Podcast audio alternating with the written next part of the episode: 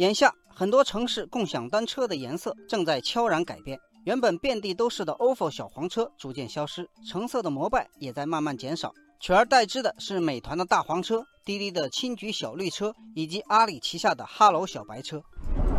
共享单车的新旧交替引起很多网友的注意。网友深谷兰说，去年四月，美团收购了摩拜，说是要让摩拜单车保持品牌独立和运营独立，但到了今年一月份。美团就宣布摩拜单车更名为美团单车。网友清风皓月说：“小蓝单车的命运也一样，滴滴去年托管了小蓝，但同时也推出了自家的青桔单车，现在已经确认要把小蓝单车全部置换成青桔单车。”网友小莫说：“只有早早投靠了阿里的哈喽单车，算是保住了名号，但也仅此而已。共享单车独立品牌的时代显然已经结束，他们全都成了互联网巨头整体生态中的一环。”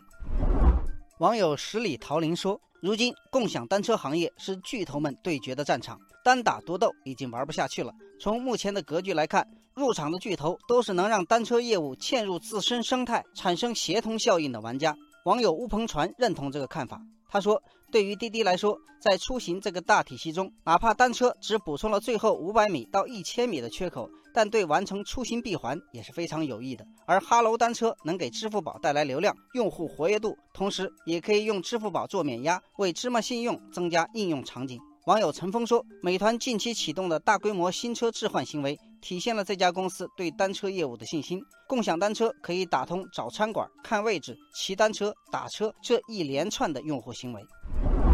北京市交通委最新公布的数据显示，北京共享单车平均日周转率仅有每辆一点一次，日均活跃车辆仅占报备车辆总量的百分之十六，周均活跃车辆仅为百分之三十，车辆使用率并不高。